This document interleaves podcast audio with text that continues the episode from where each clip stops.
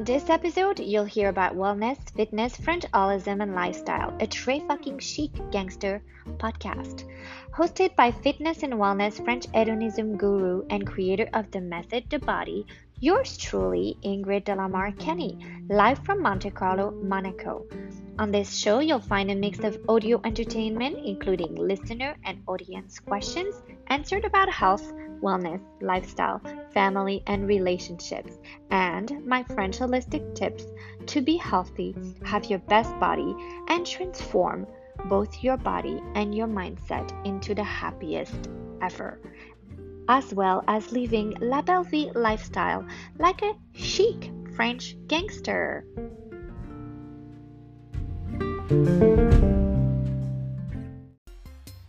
I'm Ingrid Delamar Kenny. I'm the C E O and founder of The Method. She's also my wife, and she's the smartest woman I've ever met. First of all, she's my mom, and she's really cool. She's all that, and she's a superhero. Never mind C E O, she's gangster. This is the Pardon My French podcast.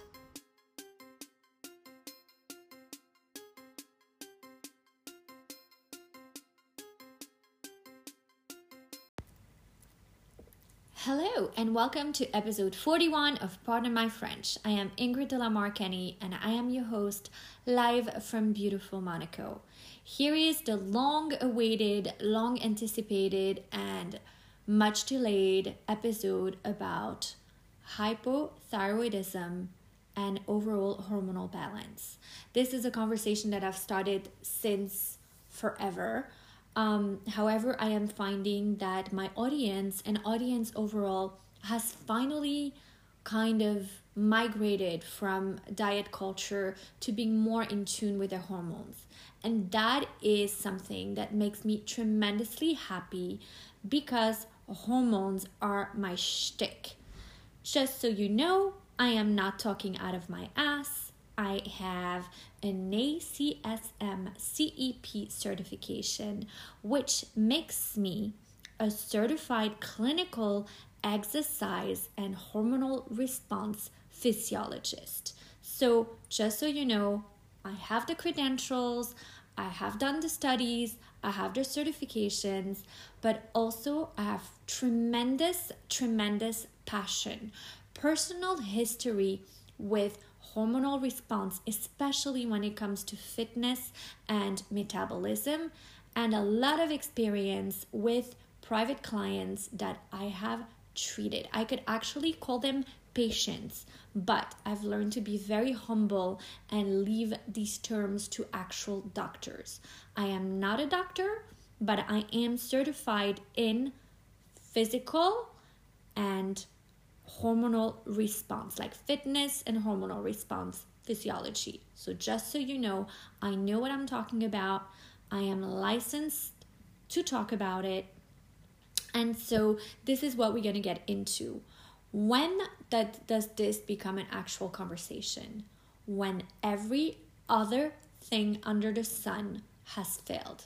What am I saying? It's something I've spoken about in a few of my previous episodes. You have done every fucking diet under the sun. You have starved yourself. You have plateaued. You have lost a tremendous amount of weight and you've gained it back. That is when you realize that something is not fucking working. So you change your exercise regimen. And you went from something soft to something really hardcore. Maybe you've become a jogger.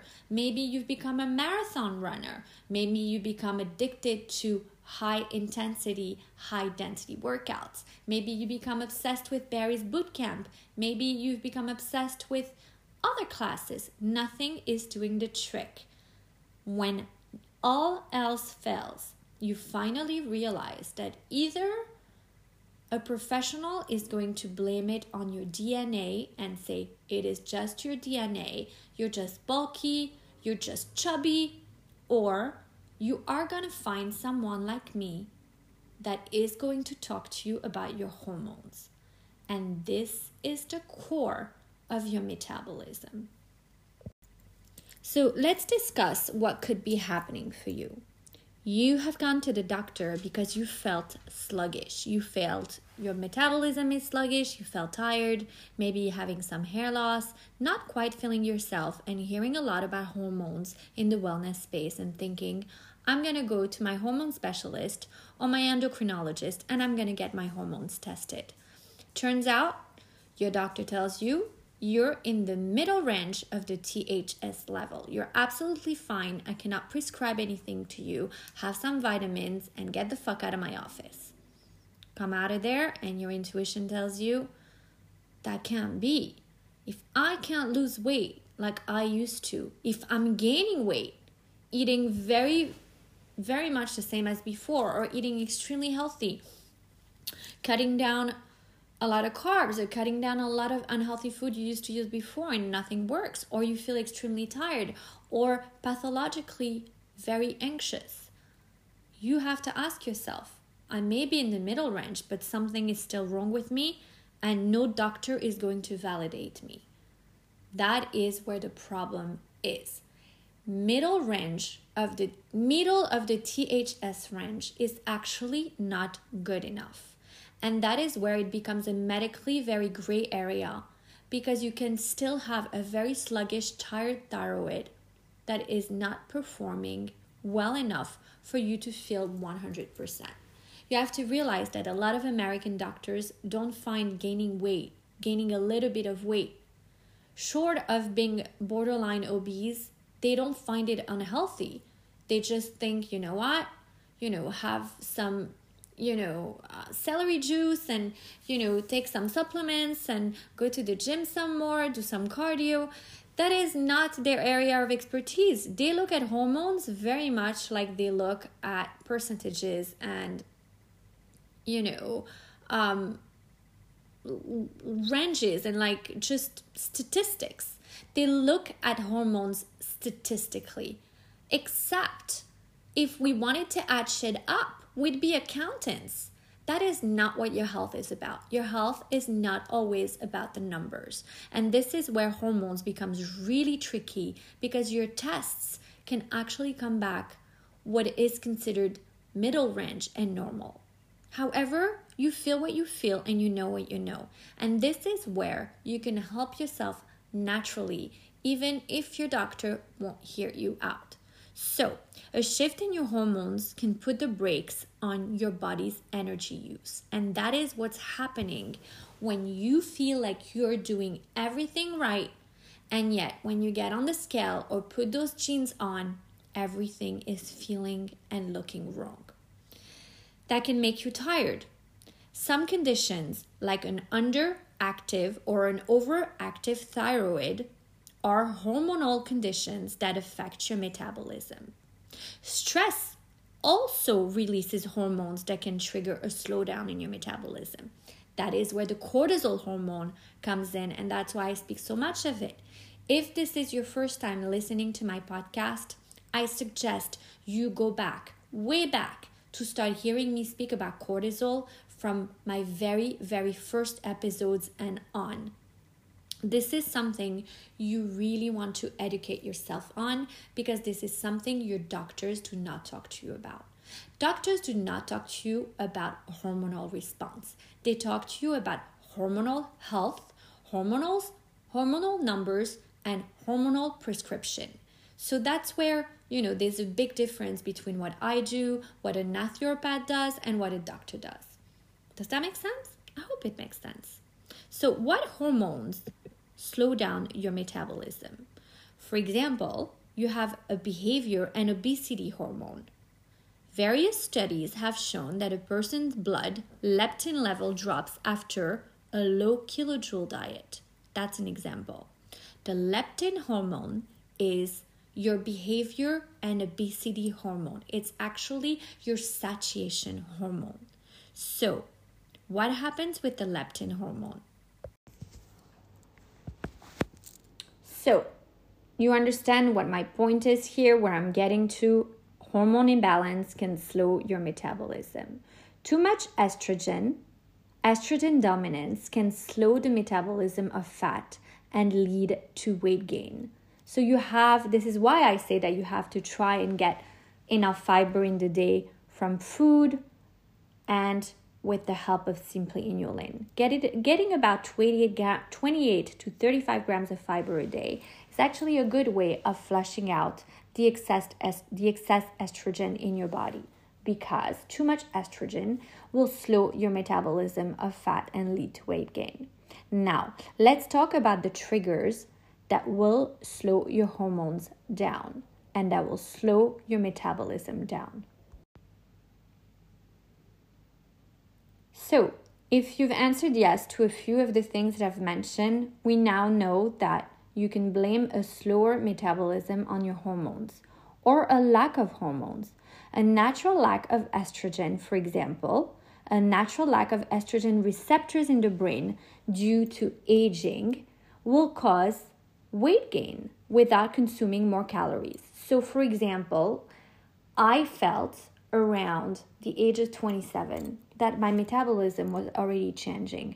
I felt it again around the age of thirty-three, and I felt it again at age forty. I am now forty-two. I very much have noticed that through the stages of my life, my hormonal stages, and while I was getting older, my estrogen receptors in my brain have caused me to gain weight without consuming more calories. I've had to start being careful about foods I didn't have to be careful about. So people put on ten percent a decade because of how hormones change how we age, as we age. So you will put on about, about ten percent a decade, depending on how you age, because of your hormones. And that is fact. That is a scientific fact. So you need to really be mindful of your estrogen levels. You're going to want to get your estrogen tested, and maybe you have already, and maybe it came back so inconclusive that your doctor said, you know what, for your age, your estrogen levels are right. But the problem is that very often you don't want to go with that ten percent weight gain, and sometimes for many of us, it's a lot more than that. So to a doctor, this seems about right because of your age, and so having a little bit of extra love handles or a little bit more junk in the trunk is okay to your doctor medically because he's looking at it from um, a demographic analysis, and he's looking at it from a chart where it's about right for your age. But when you look at your genes, you want to be wearing the same jeans you wore ten years ago, and I can understand that. So how do your hormones slow down your metabolism? The amount of the hormone testosterone in both men and women decreases as we age. So now we're talking about us women. This is all about feminine health, right? The testosterone helps regulate the muscle mass. And the more muscle you have, the more calories you burn, even when you're resting. So while men are able to prevent this change by getting more vitamin D, for example, the same effect has not been confirmed in women. So even if you boost your vitamin D intake, including egg yolks or, you know, salmon or vitamin fortified cereals, you still will not see a difference. What can you do? What can you do to be able to prevent the change the way that men would just by improving their vitamin D intake? Vitamin D for women are not enough to get the testosterone levels higher. I'm going to be talking about that. Another one that can be a trigger to your metabolism is your cortisol. So stress can cause your cortisol levels to rise. The more you age, the more your cortisol levels will affect your resistance to insulin. So Inclu- increased cortisol levels can come not just from stress. I say this all the time. You really want to listen to my previous episodes. It can come also from the food that you digest, how you digest it, the environment where you live, the environment you work in, the environment you put yourself through when you're having your lunch. Are you outdoors? Are you in the sun? Are you in daylight? All of that stuff. What kind of vegetables are you ingesting? How are they cooked? How do you digest them? Are you having enough fatty acids in your body? If you don't and you're taking, you're having too much fiber, you might be putting your digestive system in distress, causing bloat, causing cramps. So there's a lot of things that can come into play to cause your cortisol levels to rise, and having your cortisol levels rising will cause you to overeat. And when you overeat, you gain weight. Weight gain causes your metabolism to sl- your metabolism to slow down. So it's kind of like a spiral. Your cortisol levels go up. Your cortisol levels are much more sensitive and go up even more as you age. When they go up, you resist insulin a lot more. You overeat. When you overeat, you gain weight. Gaining weight actually slows down your metabolism even more. Are you depressed yet? I am, just from saying that. But we have some solutions. So to counteract stress, you have to avoid people, situations that cause your stress level to spike whenever possible. You really have to adopt a stress-busting exercise routine. And don't think that very, very harsh, intense exercise is actually good for your cortisol levels. As you age, past the age of twenty-seven, twenty-eight, you want to be very mindful of your workout conditions. So very loud music, very dark environments, the red lights in the spinning classes can very much affect your cortisol levels and can very much affect your midsection as a result.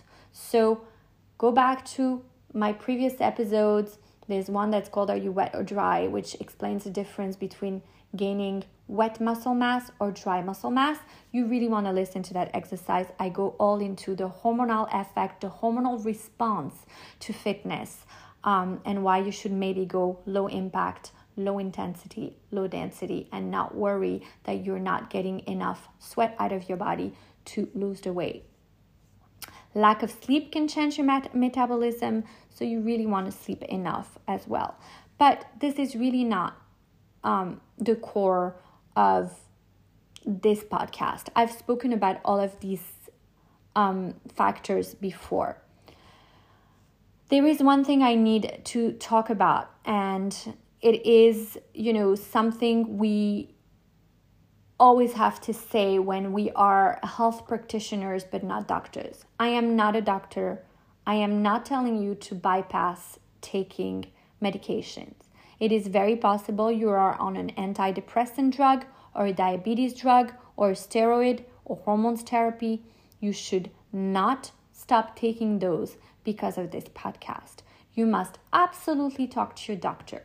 The options I'm going to give you do not make up for medication and do not substitute a doctor's opinion and a doctor's um, or a doctor diagnosis. That being said, let's go into the thyroid and hypothyroidism. This is not a way of self-diagnosing yourself. It's a way of answering some questions and some desperation you may feel because you haven't been able to get an answer or a solution to the way you know you feel and the way you're feeling from going to a doctor and get it, getting your hormones your, your hormone tested and results. So what's the thyroid gland? The thyroid gland is a small butterfly-shaped gland in the neck just in front of the windpipe. Now, very often when a client comes to me and starts complaining about having worked out their whole life or recently really working out intensely, dieting or eating super healthy and not getting the results they're looking for, I will be looking in that exact area of their body, right in the neck, just in the front, just in front of the the windpipe. And I'm going to see if they are swollen. If I see that it is swollen, usually I will send them to an endocrinologist or a hormone specialist immediately to get their thyroid tested. So you might want to look at yourself in the mirror and see if your thyroid is swollen. And you will see it because you'll notice that your neck is not exactly how it used to be, and it might be seriously showing a little bit of swelling. So you might want to be kind of looking at that in the mirror, and if that's the case, you want to go to a doctor. This episode may help you, and whatever you can take from it, the takeaway cannot hurt.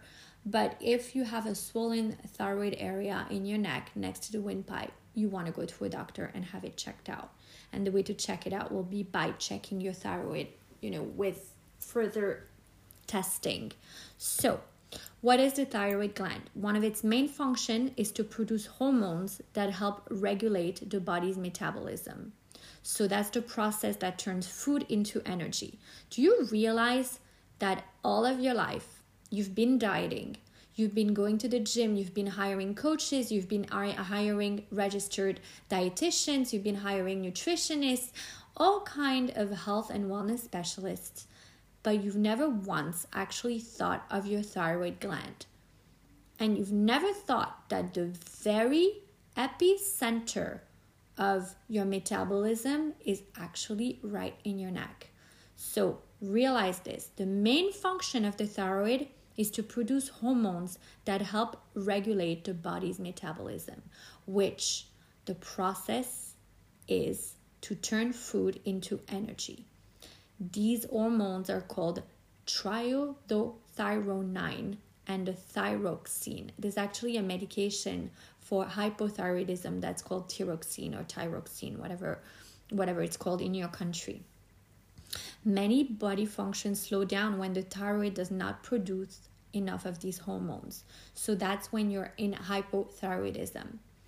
In France, we are told that the statistics in the United States, because of your environment and the types of food that you are eating, that the level of hypothyroidism, the statistics of women affected by hypothyroidism is about seventy-five percent, which is huge and comes from your living environment in the States and the food that you're eating. So even if you're really thriving on eating non-G M O and eating a lot of organic food and you're being really careful about um, not eating too much protein, animal protein, or you're being really careful about, you know, the the the um, the cheeses that you eat and the dairy and the processed food that you may be eating, you can still be affected by hypothyroidism. Now, this is what I was referring to when I was saying you may have tested your thyroid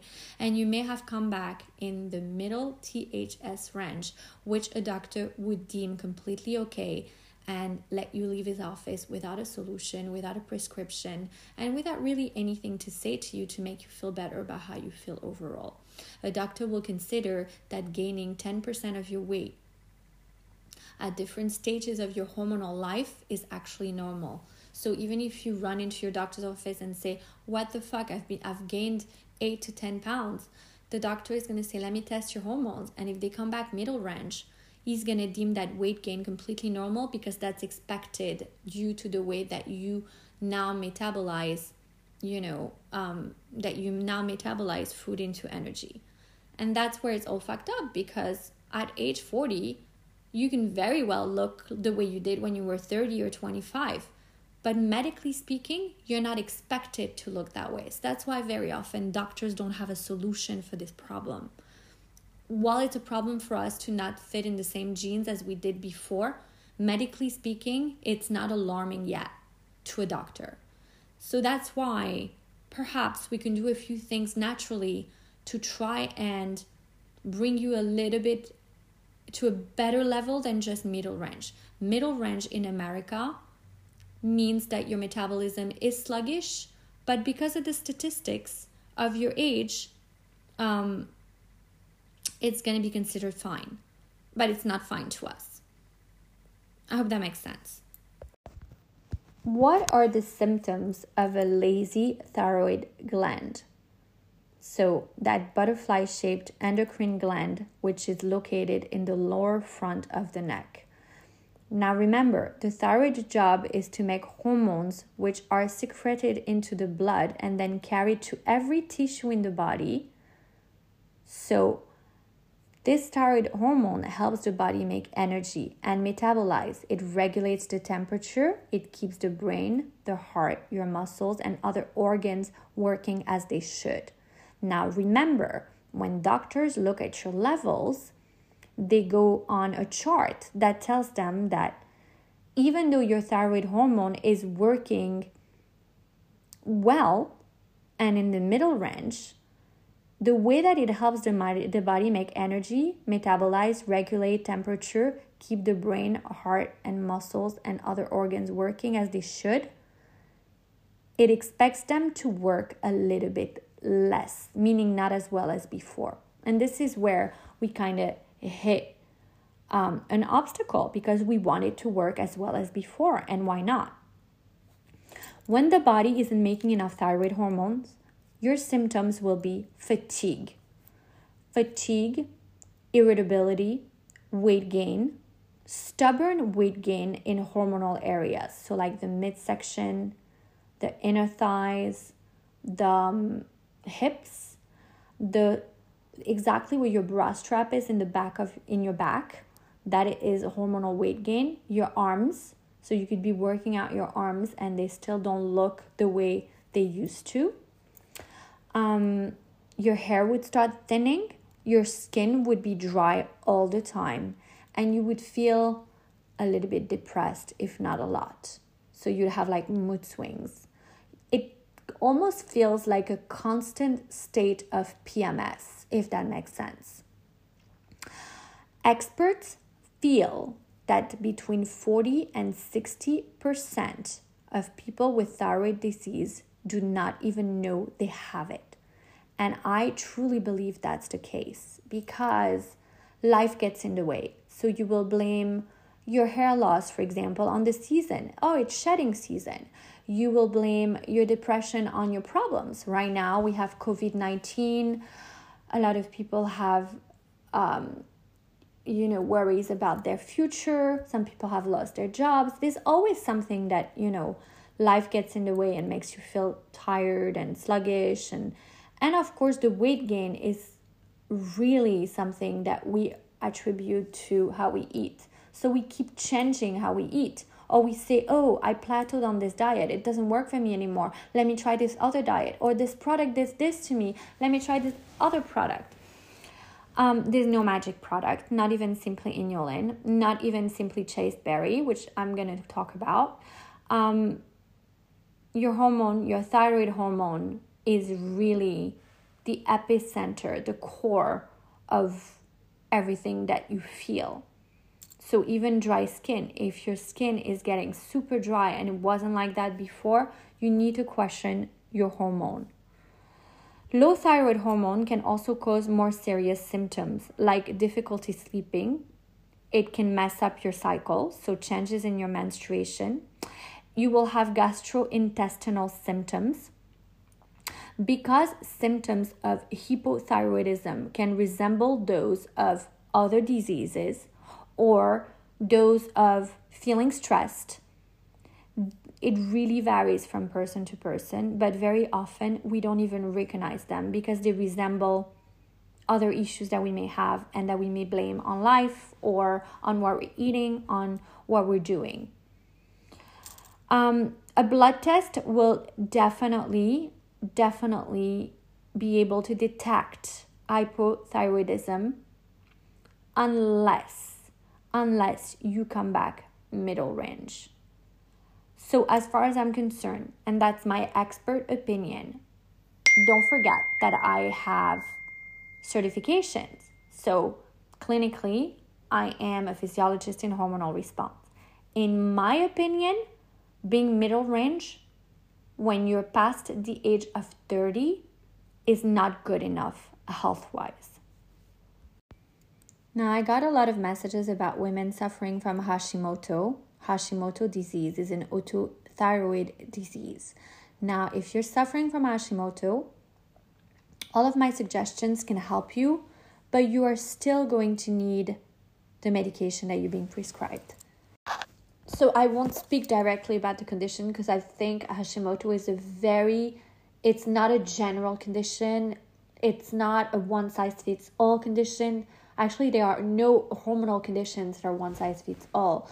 But I want to talk about the natural way to really balance your hormones and help a thyroid that's a little bit sluggish and that's getting slow with age. Or even simply, some people have very premature um, aging in their hormonal functions and they will feel sluggish even in their mid-twenties, sometimes because they've had an eating disorder, or if they've been, you know, eating so poorly because they've been following some very damaging diets. So this is not just for people that are aging. It's not just for women from the age of thirty on.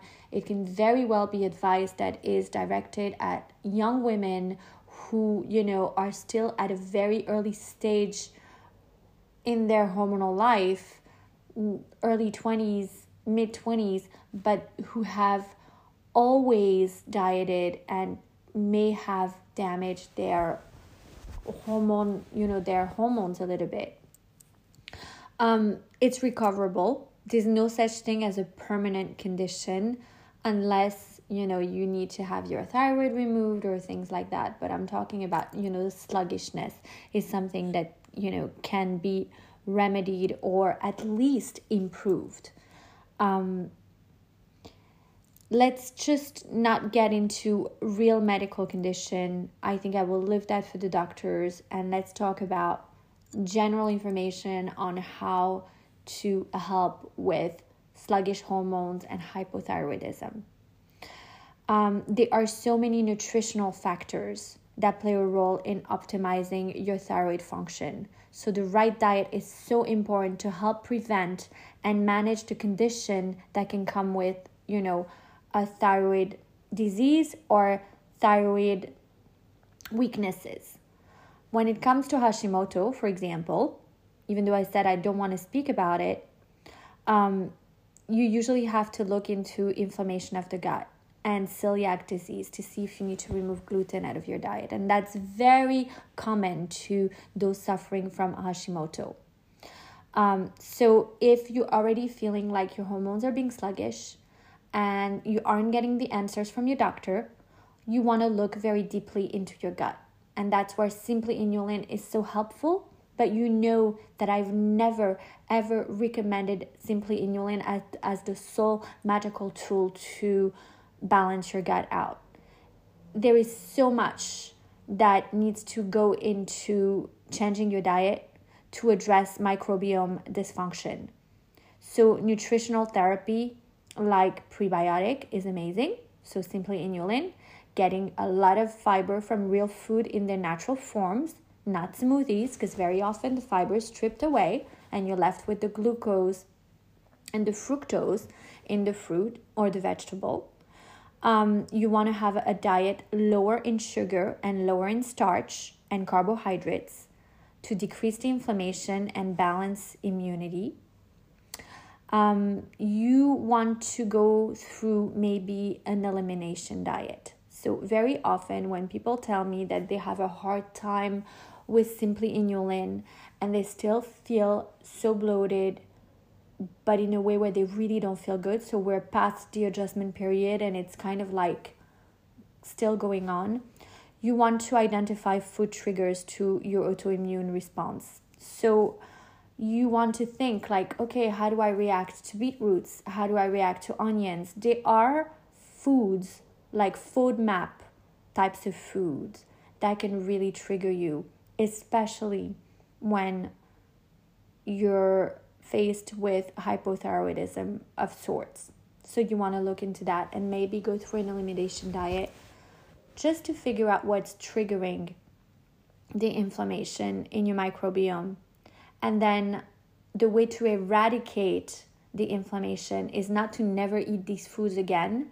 It's to eliminate them first. So you go on that microbiome cleanse. And then after two weeks of a low FODMAP diet, for example, you will reintroduce them one by one. And there's a very specific way of doing it. You can look on Google. Um, you could also talk to a registered dietitian or a nutritionist that is very familiar with the FODMAP sensitivity. There are a lot of naturopaths also that help with clearing that up. So you have to realize this does not mean that you will be restricting these foods out of your life forever. It is just for a period of twelve weeks until you can slash the FODMAP sensitivity. Now, probiotics. Probiotics in cultured food. So sauerkraut, labneh, kefir. This is why we have Simply Kefir grains um, at Simply Gangster Chic, uh, because you can actually make your own vegan coconut yogurt, and it's cultured. Um, it's a cultured food. It's a probiotic. If you have it with Simply Inulin, you have symbiotic therapy, which is amazing for someone suffering from hypothyroidism or slu- sluggish thyroid. Uh, so you want to look into that. Now, the best supplement, and you know I don't like supplements, but when you are looking at a sluggish thyroid and when you're looking at potentially needing to balance your hormones, feeling like they're not giving you one hundred percent, or they're giving you less than what they used to give you before as far as your metabolism, the only supplement that I would say to look into is zinc. It's such a beneficial thing to thyroid function and hormone levels, and it's been shown to have a positive effect on thyroid function in overweight women. So if you are gaining weight inexplicably and you're either diagnosed with hypothyroidism or you're told you're in the middle range, then you want to add zinc into your everyday diet supplementation. They are incredible herbs. And before I talk to you about chasteberry, Simply Chasteberry, um, I'm going to talk to you again about ashwagandha. Ashwagandha is an adaptogen. I've spoken about it so many times. It's shown to tremendously improve thyroid function for people with hypothyroid. Hypothyroid, sorry. Um, so it's an herb, and it works on several body functions. It helps balance out dysfunctions, and it regulates metabolic process. So it's actually, you can't go wrong. Ashwagandha is an herb. It's non-medication. Um, this does not mean that you need to give up on any medication that your doctor has prescribed. And if you are taking medications for this already and you want to add my suggestion of taking ashwagandha, you want to talk to your doctor about it. Regulation of thyroid function can be so tricky, so it really recommends that you follow your intuition, that if you're followed by a doctor, you speak to your doctor about all of this, that if your doctor has given you no solutions and send you on your way saying you're perfectly healthy and you are going to go with my approach, you still need to be very in tune. Don't insist in doing things or taking something that I recommend. If you don't feel good, stop taking it immediately. There's nothing that's one size fits all. But again, whatever I recommend is always, whether it has an effect or not, or if it has a positive effect, great. If it has a negative effect, it's going to be something like bloating or not feeling so good with it. Just stop taking it if after a while, what you would consider an adjustment period, you don't feel good. Don't say, well, but Ingrid says it's supposed to work, so I'm going to keep on taking it. Don't do that. Follow your intuition. Everyone's different. There might be other underlying issues that make you sensitive to it. So just follow your intuition, ask questions, you know, reach out to naturopaths, reach out to me. If I can, I will answer you. Um, but don't, don't put your intuition on the shelf just because I said to do something. And I'm not just trying to cover myself here. Um, from liability. That's not it. I just, we are in a space right now where the health space is under fire uh, because of a diet having possibly hurt so many. And as much as I blame the perpetrator of this diet, you know, and, and the diet itself and the diet mentality and industry, something has to be said about people that have continued to take products that have made them sick and sicker and sicker. And because they were so, um, I want to say, so impressed with the person recommending it, they trusted that person so much, and that person looked so good to them, that they were willing to put up with horrible symptoms just thinking, that's part of the game, or maybe I'm doing something wrong, let me keep on trying. If you don't feel good, just fucking stop. There's nothing, even I as an expert or this dietitian or, you know, um, creator of this diet It doesn't matter how qualified we are. Your body is more qualified than we are. So if ashwagandha doesn't work for you, stop. If Simply Inulin, after the adjustment period, still is making you feel like shit, stop. You might have a FODMAP intolerance. That means you have to stop Simply Inulin or take very, very small amounts while you go on a low FODMAP diet. You may have an allergy to ragweed. So if Simply Inulin past the four to six weeks period um, still makes you feel like shit, you might want to stop. It's not because I say it's great or because we have so many reviews of people who say it's fantastic that it has to absolutely work for you at any cost. If you're cramping, stop. Of course, if you're just farting a little bit and feeling bloated the first few weeks, it's adjustment. It's completely normal. We've spoken about this. Um, you can join the Facebook secret group, Gangster Chic secret group. I'm going to put the link in the show notes. Um, there's a whole community of women using Simply Inulin, the other products, um, and just, you know, kind of following the gangster chic way of life. And they kind of help each other with this stuff. Like, oh, what if my inulin is clumping? How do I prevent it from clumping? Or, you know, I'm still farting. It's been a month and I'm still farting.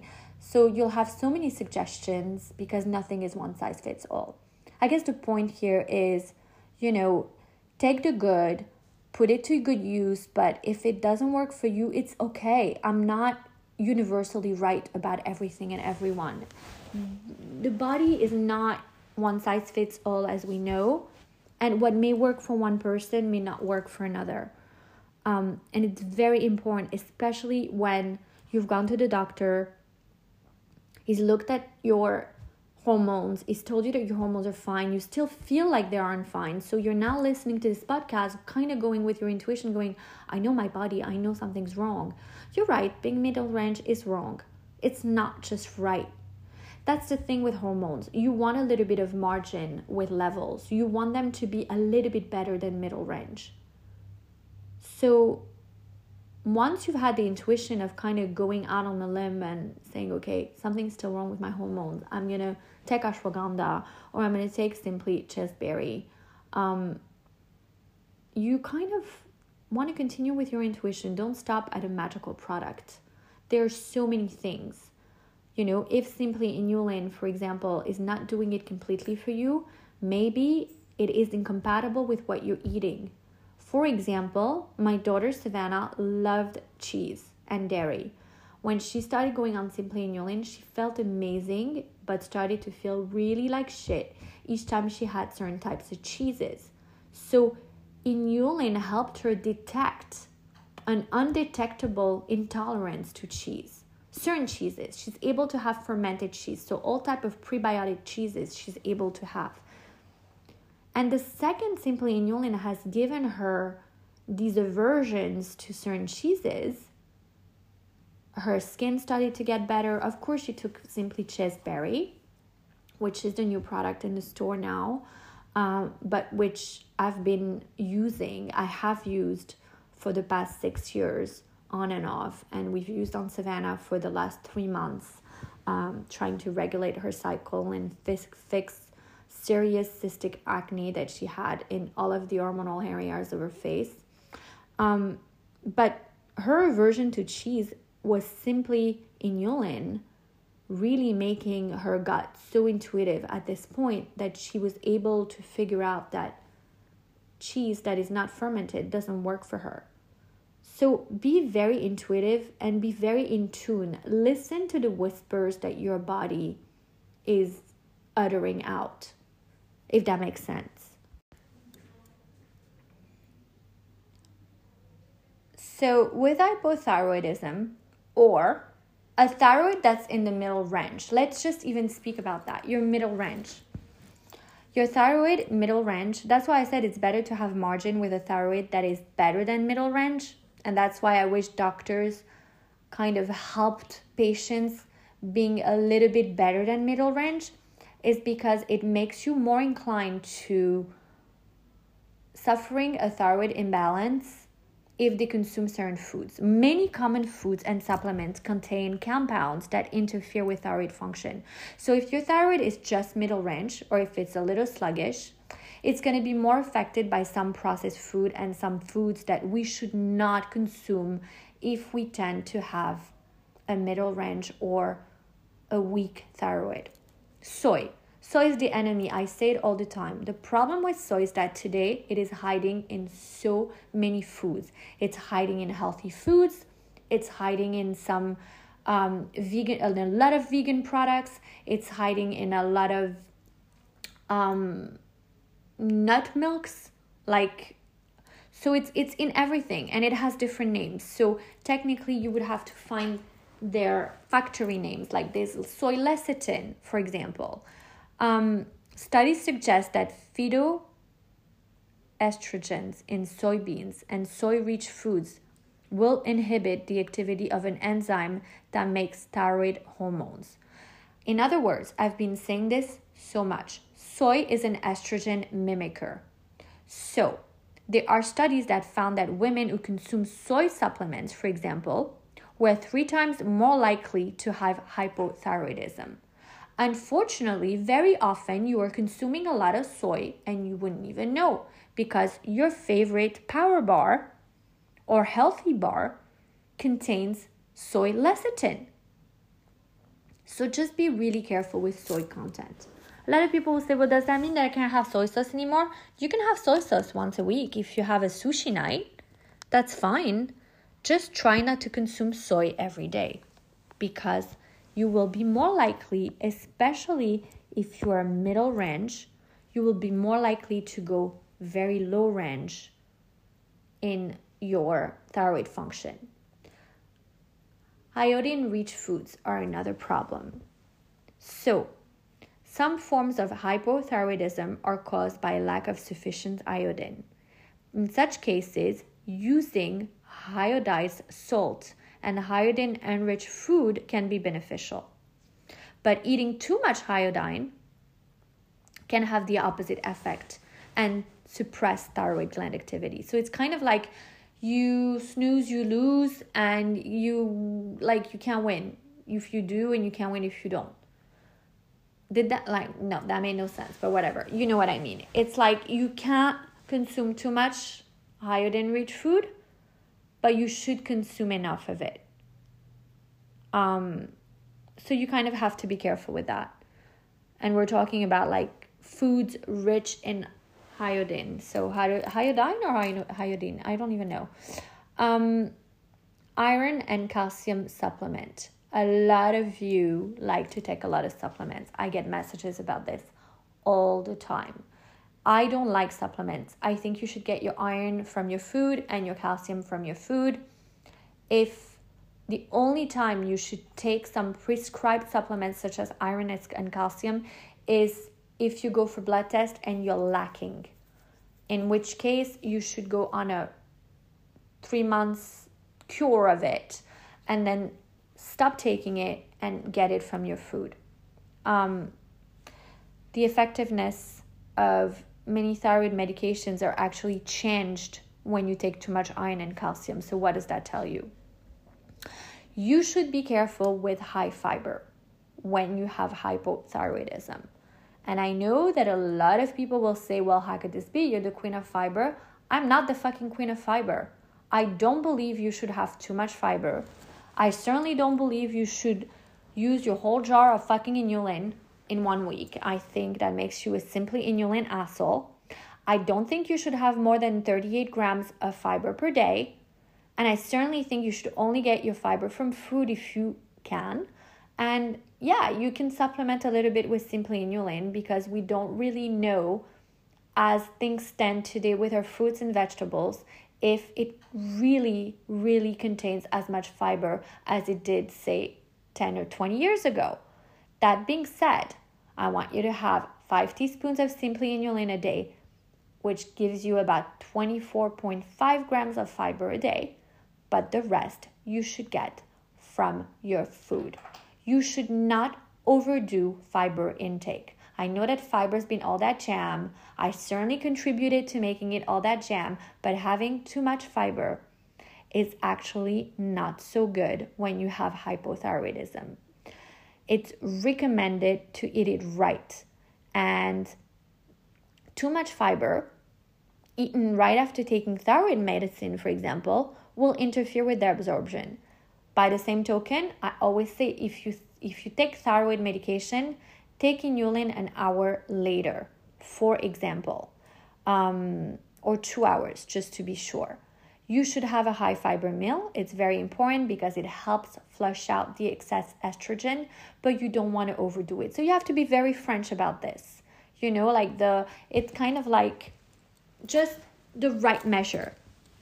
There are certain vegetables that you should not have too much, and you should not have them raw if you have hypothyroidism. I speak about this all the time when it comes to cortisol levels, and this is correlated with hypothyroidism as well. Cruciferous vegetables that are rich in fiber, like broccoli, cabbage, spinach, kale, Brussels sprouts, may inhibit thyroid medication absorption. What does that tell us? This is how I know, even if you're not taking thyroid medication absorption because you're in middle range and you haven't been diagnosed and your doctor hasn't prescribed anything, this tells us that if you feel you have a sluggish thyroid, make sure that you reduce the amount of these cruciferous vegetables that you eat. And if you do eat them, you cook them à l'étouffée. That means that you're going to cook them with a tiny drop of water, cover them up for about five, six minutes, and make sure that they soften up, but you do not lose the colorful, vibrant aspect of your vegetables. Now, if you are going to eat those rich in fiber veggies, make sure you eat a variety of them. Don't eat broccoli every day. Don't eat cabbage every day. You should have one or the other or two of them every few days or once a week, just to make sure that they don't inhibit um, your thyroid functions too much. So you want to, you know, kind of look at that. I know it's crazy to say don't have high fiber vegetables. That's not what I'm saying. I'm saying go for variety. So if one of them may be detrimental to your thyroid production, at least you know you're avoiding that, because it's not eating it once a week that is going to cause an issue. It's the consistent consumption of the same thing over and over that may inhibit something that will be a problem. Okay, now that I gave you the bad news, I'm going to give you the good news. What should you have? You should have nutrient-rich food that improve your health and that will, of course, benefit your thyroid gland. Certain compounds and supplements may help. Antioxidant-rich fruits and vegetables. You all know, if you've watched me on Instagram, that I was extremely angry at Doctor Gundry for demonizing fruits. He is an asshole. I'm not going to go about it over and over. I've been very outspoken. Fruits are God's candy. So you should not be afraid of having food, fruits, and you should not be afraid of having tomatoes, which he says we shouldn't have because it's full of lep- of, of lectins, which is crazy. So to help your thyroid, you want to have blueberries, tomatoes, bell peppers, and other foods rich in antioxidants. Papaya is amazing as well. There are so many fruits and vegetables that are very, very high in antioxidants that will help with your thyroid function.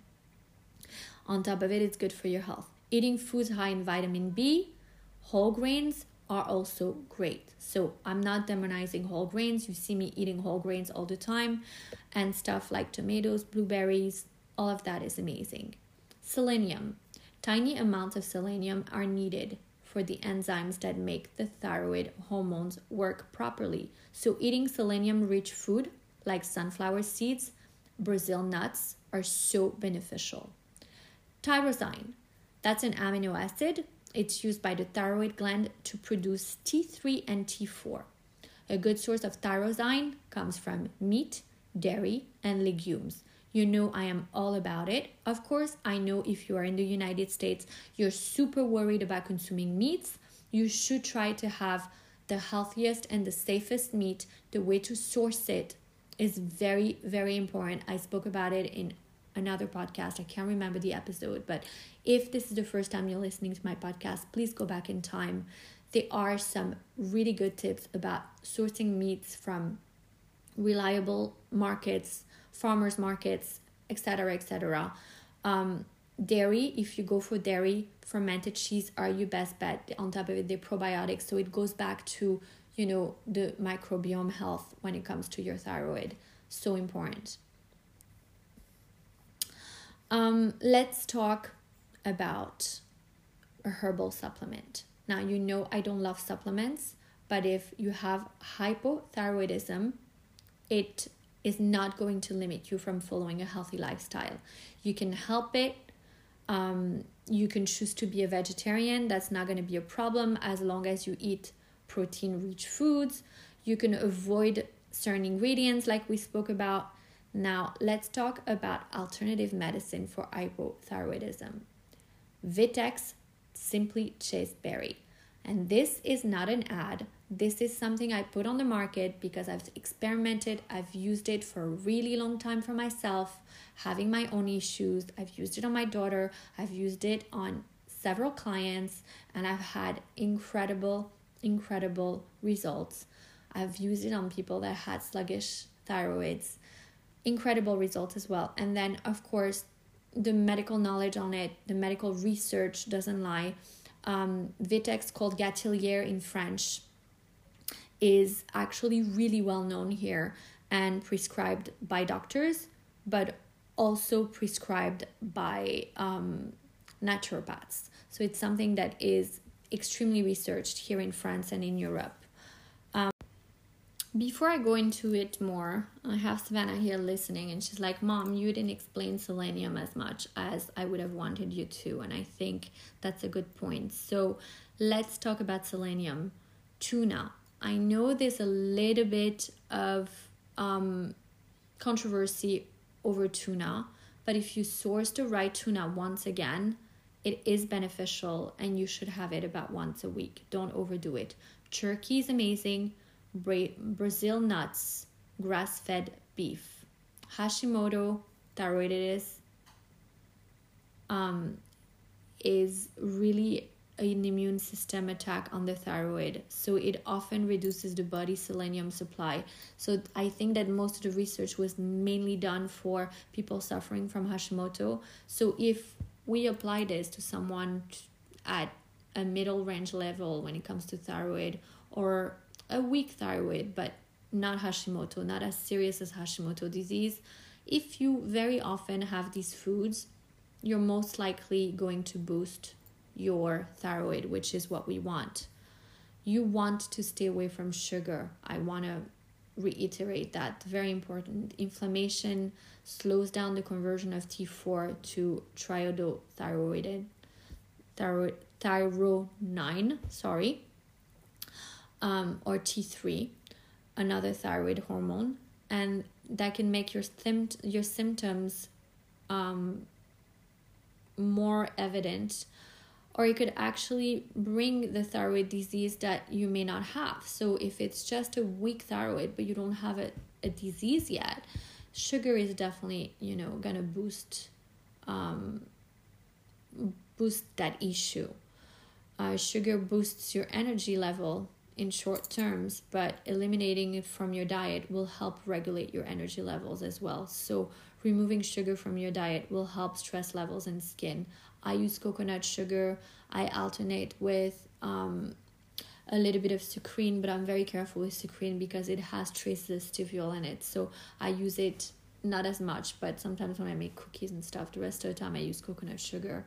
Um, and not too much of it. I, I don't really love sugar, so it's good for me.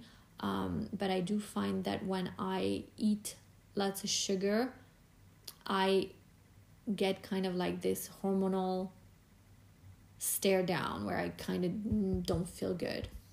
You want to consume a lot of vitamin B, peas, beans, asparagus, sesame seeds. You see me using a lot of sesame seeds. So fatty acids such as sesame seeds, cheese, make sure it's fermented, some milk. If it's goat milk, if it's fermented, it's good. If not, try to stay away from it. And eggs. We've spoken about the probiotics. You might want to go on a gluten-free diet if you've been diagnosed. Only if you've been diagnosed, you might want to go gluten-free. Celiac disease is a digestive disorder in which gluten triggers an immune response in the small intestine. Many people that have a weak thyroid feel better after removing wheat and other gluten-contained food from their diet. This is where I know that my thyroid, even though my test results are really good, may weaken a lot when I eat gluten. I find that I become so tired. I have a little bit of brain fog when I eat gluten. So I'm kind of more careful with gluten, except for sourdough.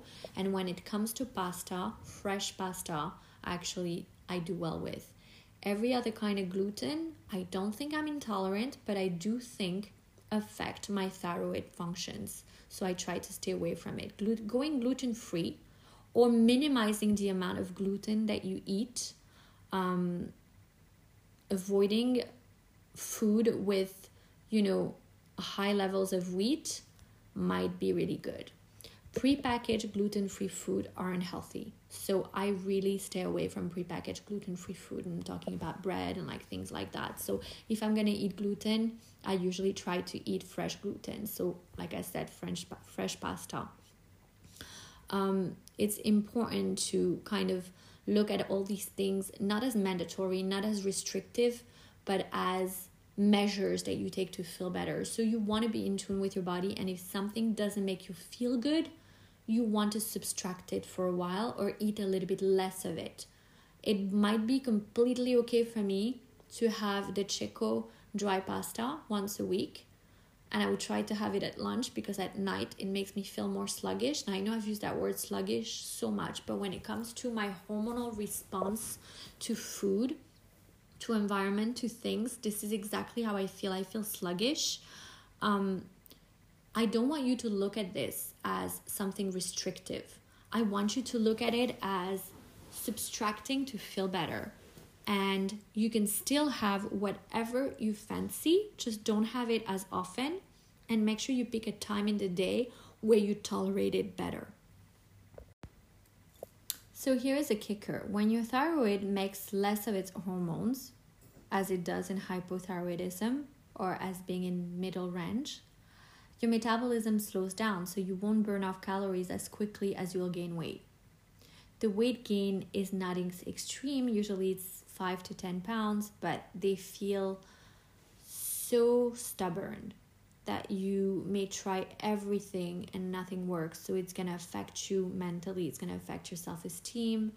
And it's going to be a roller coaster of emotions, of cortisol levels going out of whack, and possibly resisting more insulin and gaining more weight. Now, that will make you afraid of having good fats. And this is where most people with a weak thyroid go wrong. They kind of stay away from fatty acids because they're known as higher calorie types of food. But without the fatty acids, the way you metabolize fiber, for example, is going to give you an aversion. Um, I want to say an aversive, more like reaction. So you'll get bloated, you'll retain water. You need the fatty acids. I will do a whole episode on fatty acids. In the meantime, if you are following me on Instagram, I have a whole highlight called Fatty Acids, where I talk about the bicycle. Uh, it's an imagery of the bicycle uh, and how it works and how you need to grease up the chains for the bicycle to keep on performing well. And the body is very much the same. If you want, for example, your liver to detox your body, and if you want to exert excess estrogen out of your body through your liver and your bowel, you need to eat fatty acids. Without that oiling up, healthy oiling up of your organs and your body functions on the inside, you can eat as much fiber as you want. It will all be dry inside. Imagine a full Gigi cracker, which is like card box, kind of going through your body without any oils and trying to like get by and whoosh out excess estrogen or toxins. It's not going to work. So if you're subtracting fatty acids because you're feeling like you have that extra five to ten pounds from your metabolism slowing down due to hypothyroidism or weaker thyroid. You're gaining weight, so you're cutting down all these fats. Well, actually, you're making matters worse. And fiber alone is not going to help you. Having three liters of water with fiber alone is a crock of shit. Don't do it. I've spoken about this in a previous episode as well, so I'm not going to repeat it again. So you want to gravitate toward fatty acids. Mackerel is amazing, pine nuts, sesame seeds, eggs. There's so many amazing fatty acids that you can eat. I have another episode on hormones called hormones, like a whore, um, where I talk extensively about sources of fatty acids. So you want to look into that. That is definitely so helpful to hormonal inflammation and to alleviating the symptoms um, of a weak thyroid or of hypothyroidism. Um, it is said for people that suffer from hypothyroidism that they should avoid coffee, and that's the caffeine in the coffee. So if you're doing Simply Inulin coffee, you could do it in the morning just to give your metabolism a kick, and it's still going to be absolutely fine, but don't consume coffee all day long. So maybe you want to switch the afternoon to matcha or to decaf. Decaf is great. You add your Simply Inulin in it, but don't um, don't go on a coffee high. I guess it's like everything else that I've been saying. You have to kind of have French good measure. A little bit of this and a little bit of that is not going to hurt anyone, but a lot of it will. You know, too much of a good thing is a bad thing kind of thing. Um, but yeah, I think this is pretty much all of it. I'm going to talk to you about Chasteberry a little bit, um, but I don't want it to come off as commercial or advertising. It's just so apropos, and the reason why I pushed off uh, releasing the podcast is because I kind of wanted to see from releasing Simply Chasteberry as um as I did this week, kind of what the questions would be, what are the concerns, so I could possibly answer them on this podcast, and this podcast could become a source of referral when people have questions about the product. First of all, this product is made in France. It is completely natural, completely pure. There are no thickeners. There are no obscure ingredients. We're not allowed to do that in France. Um, very much unlike supplements in the United States, where there are a lot of obscure ingredients and stuff called natural flavors, which should make you feel better, but should but don't, because natural flavors are, again, a crock of shit. Um... These little capsules are completely vegan. There are um, what you would call vegetal. So they're made out of vegetals. Um, and they are made by our, not even a chemist. It's an herbalist. Um, so he prepares them by hand. And he crushes the chasteberry into, so there it's dry chest uh, chasteberry, and he just crushes it, grinds it, and then creates those little capsules that you see in the in the bottle. But before I go into the process, let me explain. So I called it simply chasteberry because that's what the plant it's called. It also goes by the name of Vitex, um, and also Agnus Castus. So Agnus Castus, Chasteberry, Vitex, Simply Chasteberry as we call it, is our hormonal booster. It's handmade. Um, the crop is pure Mediterranean organic grown chasteberries. Our herbalist, as I was saying, an alchemist, grinds the berries coarsely and artisanally places the ground berries in vegan hard shell capsules that will not affect your digestion negatively. This is all done in France. Um, very important about the capsules. Some of the capsules that are on the market are bovine, which makes them not vegan. Some of them could be gelatin. I absolutely hate gelatin, so we made sure that ours is made, made out of vegetables. Uh, Chasteberry Vitex has been shown to help balance estrogen and progesterone during the menstrual cycle, for example, and alleviate P M S symptoms. It can also regulate your cycle. So if you have a short cycle, it may lengthen it. If you have a cycle that's too long, it may shorten it. But if you have a long cycle, it will not make it longer. So it kind of has this natural way of evening ev- everything out, so balancing everything out.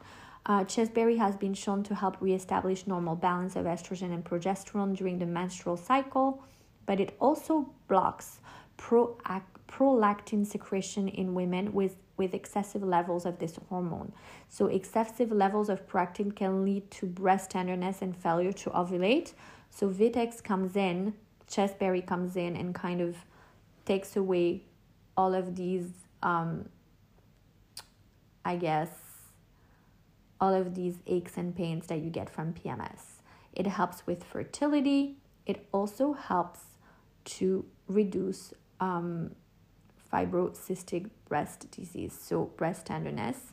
It helps with acne and premenstruation acne. If you go on the website or if you've been on my Instagram, you will see a before and after within three months of my daughter, Savannah, who's taken it. She's taken six capsules every day for three months. She would stop for five days during her period because that's how I recommend you take it. Her skin completely clear, cleared up. She went from an eighteen to twenty-two day cycle to a perfect twenty-eight day cycle. She doesn't have very bad P M S cramps anymore. She had really bad P M S migraines, which have stopped as well. So it's really worked well from her for her. Um, it has been shown also to treat amenorrhea. Uh, so anything that has to do with menstruation and fertility, it may help. Now, you have to realize when we say fertility, it doesn't necessarily mean that you want to get pregnant. Fertility simply means your feminine health is balanced. So to say you're fertile does not mean you want to get pregnant. Saying you're fertile means your hormones are balanced and healthy. Um, there are so many other benefits, but the one I want to talk to you about when it comes to hypothyroidism, and it can help with thyroidism also, with hyperthyroidism also. Um, it's very useful in balancing the sex hormones that are thrown off during thyroid dysfunction. So having Vitex, Simply Chasteberry, um, could definitely alleviate the symptoms of hypothyroidism. It can give, you know, a boost to your thyroid if your if your thyroid is lazy, in other words. So um, it can be beneficial. It's not specifically made for that, but the fact that hypothyroidism is simply a hormonal function that weakens, the fact that Chasteberry kind of balances out your hormones and balances out your progesterone and estrogen production and the way that they metabolize, well, automatically it's going to jumpstart your metabolism. So you might want to give it a try, but you don't have to. You can definitely make all of the other change, changes that I discussed in this podcast without re- resorting to this herb. That's just a bonus, um, and I never want you to think that I use the podcast to um, promote my products. As you know, I don't really promote anything. I will always explain my products and kind of give you a handbook to my products, but the idea behind the podcast is kind of giving support to my audience so that they can optimize their health while using my products. But they don't need to use the products, is the point. You could still optimize your health in so many other ways. I have so many audience members who have yet to take the plunge and having simply buying Simply Inulin, and they still tell me that they've made tremendous changes to their health and their lifestyle based on my recommendations. And that makes me so happy. So don't ever think that the bottom line in this podcast or any other podcast is that you need to buy Chasteberry, Simply Chasteberry, um, to deal with a weak thyroid or hypothyroidism. I hope that makes sense. I hope I answered a lot of your questions. Um, obviously, one podcast is not enough. Again, if you feel that what you're feeling is serious and one doctor did not satisfy you with his diagnosis, you can implement some of my tips, but you could definitely go to another specialist until someone hears you out. When it comes to your hormones, doctors are amazing, but you know best. If you feel something is off, then something is possibly off. So you want to go and implement some of the great tips I gave you. They're so easy. Um, you can't hurt. It can't hurt to try. And that's it. I hope you enjoyed this podcast. Let me know if you have any questions. You can send me a message on Instagram. You could send a voice message here on Anchor. Um, there is a link in the show notes, so you can do that. And I might feature your message on the net, next podcast and answer your questions. With that, so much love from Monaco. Bisous, bisous.